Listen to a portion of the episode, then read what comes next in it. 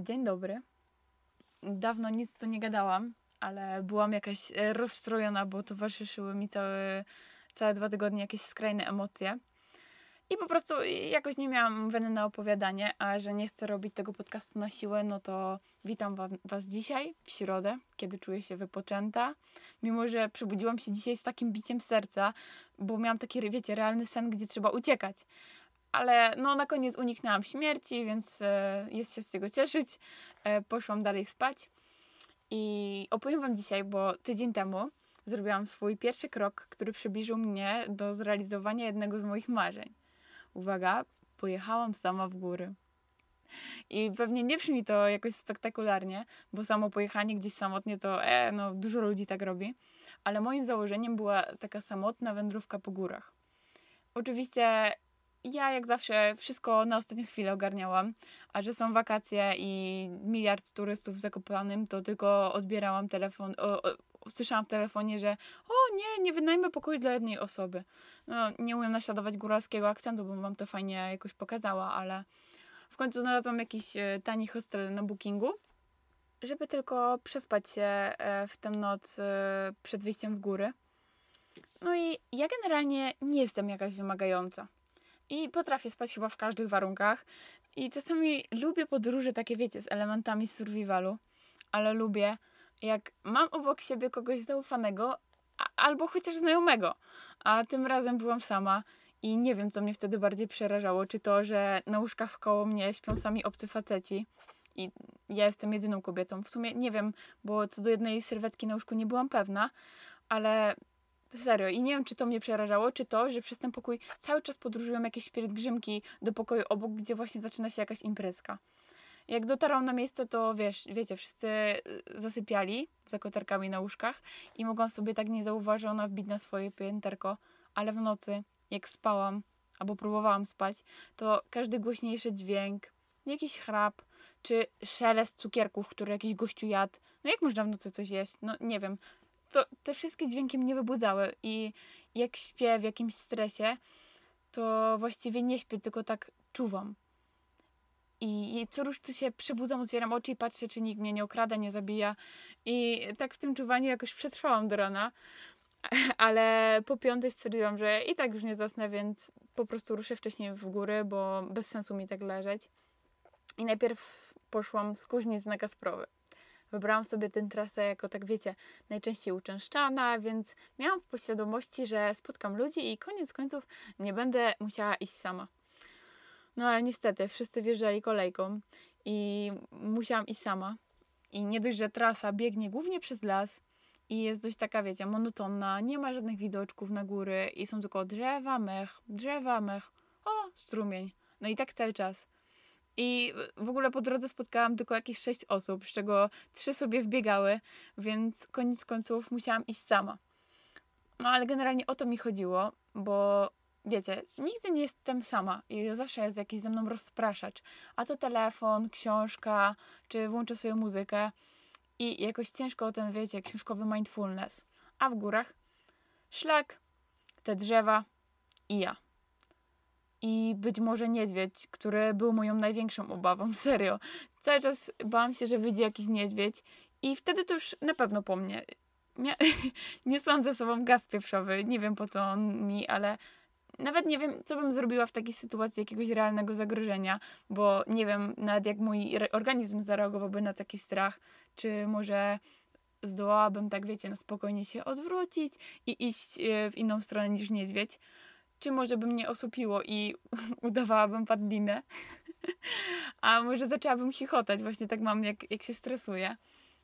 Ale podsumowując to spotkania e, z niedźwiedziami uważam za niecodzienne i naprawdę się bałam. I tak sobie szłam. I co trochę zastanawiałam się tylko, czy mnie porąbało, Czemu zawsze muszę szukać jakichś wyrażeń? Serio, tak się bałam. Miałam tyle kryzysów, jakichś lęków w tym lesie. Nie wiem, czy wszyscy tak mają. I zastanawiałam się, czy muszę zawrócić. Wiecie, pierwszy raz to tak, nie wiem, mówię sobie, o, o wczesnej godzinie wyszłam, na pewno widzę jakiś zwierz. No, ale na całe szczęście jakoś pogadałam sama ze sobą, przetrwałam to i nie było wcale tak strasznie. E, poszłam do góry na ogórkową za 14 zł i było super. Oczywiście e, na szczycie tłumy fotografujących się ludziów. E, ja zrobiłam tylko szybkie selfie i mimo próby zrobienia jakiejś instafoty samowyzwalaczem, to, e, to nie mam już takiej foty, bo wyszła słaba. Ale w każdym razie bardzo przyjemna podróż, podróż i polecam. E, była szybka, ale i tak jestem szczęśliwa, że pokonałam, wiecie, takie swoje wewnętrzne obawy i chęci zawrócenia. I kto wie, być może kiedyś odważę się na taką samotną podróż jak e, Cheryl Strait. Na, jej pod, na podstawie jej wspomnień jest nakręcony film, pewnie kojarzycie Dzika Droga. Jeśli nie, to polecam. E, I właśnie mega mi się podoba taki, wiecie, motyw podróży, drogi, jak ktoś szuka siebie. I zamówiłam sobie właśnie książkę, w której Elizabeth Gilbert opisuje swoją historię podróży. E, jest to książka Jedz, módl się, kochaj. Poczekajcie, zmienię sobie pozycję, bo mi ścierpła noga. E, Jedz, módl się, kochaj. I wcześniej już zrobiłam błąd, że obejrzałam film. A zawsze staram się robić na odwrót, że najpierw książka, a później film. Ale tak w skrócie, to bez spoilerowania, e, główna bohaterka wyrusza w podróż po świecie, żeby znaleźć siebie i ona tam zaczyna od Włoch, e, później Indie i Indonezja. I właśnie w tym filmie chyba moim ulubionym elementem jest jej pobyt we Włoszech. Boże, jak tam cudownie pokazane jest jedzenie, wiecie, te pizze, makarony i naprawdę podczas oglądania przyłykałam ślinę. Oglądając, e, serio, e, może to nie było super, ale czułam się tak, jakbym e, siedziała tam na tej włoskiej uliczce, czułam ten gwar wokół i byłam trochę podkurwiona, że wiecie, że kelner nie przynosi jeszcze mojego jedzenia, a ja tylko patrzę, jakie inni mają dobre rzeczy na talerzu. Serio, film jest super i ja bardzo bym chciała przeżyć coś takiego. Wyjechać gdzieś i stracić wszystkie oszczędności, wtopić się w jakąś obcą kulturę. No, tylko jest jeden mały problem, bo obie bohaterki wyruszyły w tę podróż po rozwodzie, więc nie wiem, czy mam się najpierw rozwieść, bo może to jest jakiś rytuał rozwodowy. E, chyba, że ślub kolonijny wzięty w wieku 13 lat się liczy, to nasz związek rozpadł się razem z końcem kolonii, więc chyba jestem gotowa. Ale ostatnio opalałam się w ogródku i tak zastanawiałam się, gdzie jest moje miejsce na świecie. Czy w którymś z miejsc, które odwiedziłam, mogłabym żyć? No, nie wiem, mieszkać. Bo ja mam tak, że wiecie, jak jestem gdzieś w podróży, to ja mówię, Boże, ja chcę tu mieszkać. I oczywiście moja ekscytacja mija i nadal jestem w Polsce. Ale wiem, że e, na przykład Kraków to nie jest jednak moje miasto, bo zawsze sobie myślałam, że jest. E, oczywiście darzę go jakimś takim sentymentem, wiecie, pierwsze studia, pierwsza mniej lub bardziej poważna praca, ale chyba jednak to nie jest to. I zastanawiam się też, skąd się wie, gdzie zostać. Czy to się czuje, czy jakiś znak wtedy przychodzi do, do Was? Nie wiem. Czy może zamieszkuje się tam, gdzie się zakocha, albo tam, gdzie się już przyzwyczai. No, jak ktoś z Was na odpowiedź na to pytanie, to proszę mi ją wysłać. Najlepiej na maila albo lista, jeśli wysyłacie listy. I ja chętnie się dowiem, jak to się czuje, żeby nigdy nie przegapić e, tego swojego miejsca na ziemi. A dzisiaj, mimo że nie jestem jakimś obieży światem, a chciałabym być, to przygotowałam kilka miejsc, które odwiedziłam i gdzie bym mogła mieszkać, a gdzie nie. I moi mili Państwo, pierwszym takim krajem są Włochy. I ku Waszemu zdziwieniu, tutaj nie mogłabym żyć. I pewnie teraz każdy się oburza. Co? Co ona gada? Jak można nie chcieć mieszkać w takim cudownym, malowniczym kraju e, w zagłębiu pysznego połączenia węglowodanowi i tłuszczy? Głupia, co? No, ale tam jest fajnie, ale osobiście należy do grupy osób takich, które na umówione spotkanie czy do pracy przychodzą o wiele za wcześnie, albo chociaż trochę wcześniej. Ja nie lubię imprezować do późna w nocy i jak zjem za dużo węgli, to mam coś, co nazywam gorączką węglową, bo wtedy chce mi się tylko leżeć i nic nie robić. A przecież ja nie wiem, czym jest dolce farniente. I tutaj zagadka z filmu, jak sobie obejrzycie Eat, Pray, Love, to będziecie wiedzieć. I dla mnie takie leżenie i najadanie się i nic nie robienie to jest marnowanie czasu, więc moje wewnętrzne rozterki wtedy doprowadziłyby mnie do nerwicy. I wyobraźcie sobie, jak ja musiałabym się wkurwiać, jakbym na przykład musiała pracować z wiecznie wyluzowanymi Włochami, którym nigdy, nigdzie się nie spieszy i na przykład przyjechanie na spotkanie dwie godziny za późno, e, no to normalka.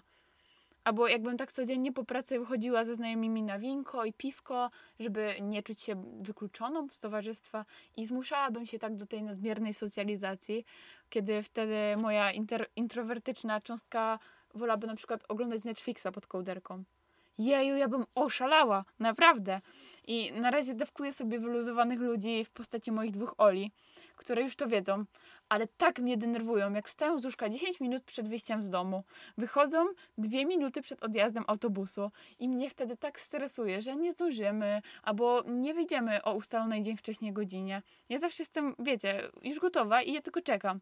I pewnie w przyszłości będę jak mój tata, który wyszykuje się wcześniej niż cała rodzina i już 20 minut przed wyjściem siedzi w samochodzie i czeka na resztę i wiecie, tak puka palcem no, sama się czasem na siebie wkurzam, że mogłabym spać dłużej albo sobie pochillować, ale podobno lepiej być 3 godziny za wcześnie niż o minutę za późno, więc no na razie zostanę przy swoim. E, włoskie uliczki i makarony zostawiam na urlopy, ale może, kto wie, za 30 lat dojrzeję. Będę miała jakiś inny światopogląd, zrozumiem o co chodzi w życiu i na przykład postawię, postanowię zamieszkać w jakiejś winnicy, gdzieś w górach daleko i też będę się spóźniać i jeść trzy pizze dziennie i nic nie robić. No nie wiem, ale na razie tak nie robię. E, teraz przeniosę się na wschód i ci, którzy mnie dobrze znają, pewnie już się uśmiechają pod nosem. Jest pełna kolorów, wódki, pielmieni i ludzi w dresach Adidasach. I może Moskwa jest piękna i kolorowa, ale poza nią Rosja przypomina raczej taką, wiecie, Polskę z popularnego filmu Kogel-Mogel, tylko dodajmy tam jeszcze mieszankę ludzi z Kazachstanu. I generalnie Rosjanie, e, bazując oczywiście na moich doświadczeniach, są tacy super mili, gościnni i naprawdę pomocni. A do tego śmiesznie i pojebani, bo jak serio, jak w internecie widzicie filmik, na którym ktoś skacze w twarz, e, w błoto na twarz, albo nie wiem, zjada jakieś okropne rzeczy, to na 90% jest osoba z Rosji. I to jest takie ich i to jest super. Ale jeśli chodzi o ludzi, to na przykład Moskwę mogę przyrównać do naszej takiej, wiecie, Warszawy. Taka śmietanka. E, tylko po Moskwie jeżdżą dużo lepsze samochody, no i kobiety przechadzają się tam ubrane w równowartość jakiegoś, nie wiem, dobrego Mercedesa. No to taka mała różnica.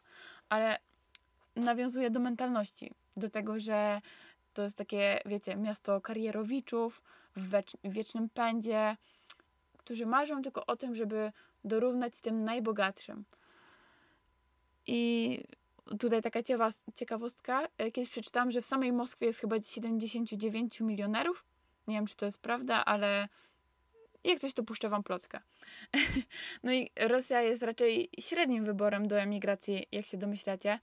E, no ale ja na przykład nie chciałabym mieszkać w takiej Polsce ani z filmu Kogel Mogel, chociaż no, jakąś starą ładę pomalowaną na różową to mogłabym mieć. A, ani w Moskwie, którą traktuję osobno ze względu na mentalność ludzi, nie mogłabym tam mieszkać po prostu, bo nie czuję parcia na kasę czy jakąś karierę. Mm, jakiś taki pęd życia mi nie odpowiada. Jakbym chciała w pędzie mieszkać, to bym zamieszkała w Warszawie. I jeszcze nie lubię chodzić na szpilkach, więc nie, to nie mój świat, nie zrobię kariery, bo nie chodzę na szpilkach. I skoro Rosję odrzuciłam, Włochy odrzuciłam, to może opowiem o miejscu, w którym absolutnie zostawiłam kawałek swojego serca. I mimo, że jechałam tam na totalnym ludziku, taka nieprzygotowana, w ogóle bez żadnego planu, i nawet byłam gotowa odpuścić ten wyjazd, jak nam e, zawrócił samolot, to teraz wiem, że bardzo bym tego żałowała. Mimo zimnego, przeszywającego na wskroś wiatru, zakochałam się w Islandii. Nie wiem, możliwe, że po dłuższym czasie przebywania tam e, ta mała ilość światła zimą i jakieś ponure dni byłyby dla mnie przygnębiające, ale może lepiej powiem, zamiast narzekać, co mnie tam urzekło. E, o widokach i o tym, co robi tam natura, wcale nie muszę wspominać, bo każdy wie, jak tam jest pięknie, chociażby z tych wizytówek wszystkich w internecie. I mimo, że w rzeczywistości wcale nie jest tak pustelniczo i samotnie, bo wszędzie są jacyś śmieszni turyści z takim małym bieżnikiem i wszędzie się ślizgają e, i mają aparat w łapie i wpychają się na zdjęcie, to jeju, tam jest niesamowicie. Nawet nie wiem, jak to opisać słowami, bo na przykład ludzie tam żyjący, głównie Polacy, którzy dali mi się poznać jako tacy luzacy, nie wiem, żyjący na megaluzie. No i ja nie wiem, czy tylko tak trafiłam i cały czas żyję w przekonaniu, że wszyscy tak mają, ale widać było, że im tam jest tak lekko, że po pracy chętnie wybierają się na taką nocną przechadzkę po oblodzonych górach, żeby iść tylko i leżąc w jakiejś gorącej rzece poglądać wędrującą żo żorzę. Zorzę. Przepraszam. I to, jak ta natura jest blisko, tak na wyciągnięcie ręki i oni sobie mogą iść gdzieś, to jest naprawdę super. Generalnie słyszałam, że Isla Islandczycy są trochę podobni do Polaków, że jakieś skąpi, że trochę chytruski i mają na pewno jakieś swoje kulturowe dziwne nawyki, ale u nich nie ma na przykład takiej homofobii, jaka jest u nas. Są bardzo tacy otwarci na innych i akceptują to, jaki ktoś jest. I nie ma takiej, wiecie, oceny innych, że ktoś skomentuje, uch, aleś to baba ubrała. No na przykład zimą. Wszyscy opatrują się jak bałwany i wcale nikt nie musi wyglądać fancy. Ja uważam, że to jest super. Bo też bym tak chciała, żeby nikt się nie patrzył na mnie, e, że w szalu idę w czapce i Bóg wie co. I nie ma tam jakiegoś pościgu za karierą. nie widać tego. I wydaje mi się, że życie tam jest takie przyjemne i lekkie. I w sumie nawet o tym może świadczyć e, ilość Polaków, którzy tam wyjechali. Nawet są polskie sklepy. I w ogóle w sklepie e, jest tłumacz na polski. A ja po angielsku jak jakiś Janusz klikałam na tych sam, samoobsługowych kasach. No ale to zostawmy. A, i jeszcze w ogóle jest jeden plus, o którym dowiedziałam się niedawno. I jest to, że latem tam praktycznie nie ma komarów i kleszczy. Czajcie? Więc e, jest jakaś nadzieja, jakiś promyk, że jeśli tam wyjadę, to nie będę musiała jako perfum używać brosa na komary afrykańskie. I nic nie będzie mnie swędziało, tak jak teraz. Nie mogę wykluczyć tego, że gdzieś kiedyś wyjadę i odkryję może jakąś tęsknotę za krajem. I na przykład będę chciała mieć swój kosz pod zlewem, jakiś koperek w pudełku po lodach i może reklamówkę z zakupów e, pełną innych małych reklamówek. Nie wiem. Nie dowiem się, dopóki tego nie spróbuję. A, ale jedno jest pewne, słuchajcie, jak wyjadę gdziekolwiek, to w niedzielę zawsze będę jeść rosów. Kocham rosół. I jeśli ktoś e, zna miejsce, w którym obcuje się z naturą, gdzie ludzie nie gonią za kasą i karierą i są mili i jakaś kultura nie namawia do częstego wychodzenia na miasto, to proszę o informację. E, a, i jeszcze fajnie jakby tam nie było komarów, koników polnych i najlepiej jadowitych węży. To by było perfekcyjnie. I jak znajdę takie miejsce, to serio wyprowadzam się w ciemno. E, to by było tyle, jeśli chodzi o miejsca, w których mogłabym żyć albo nie mogłabym. A teraz idę na spacer, póki jeszcze śpią komary. Pa!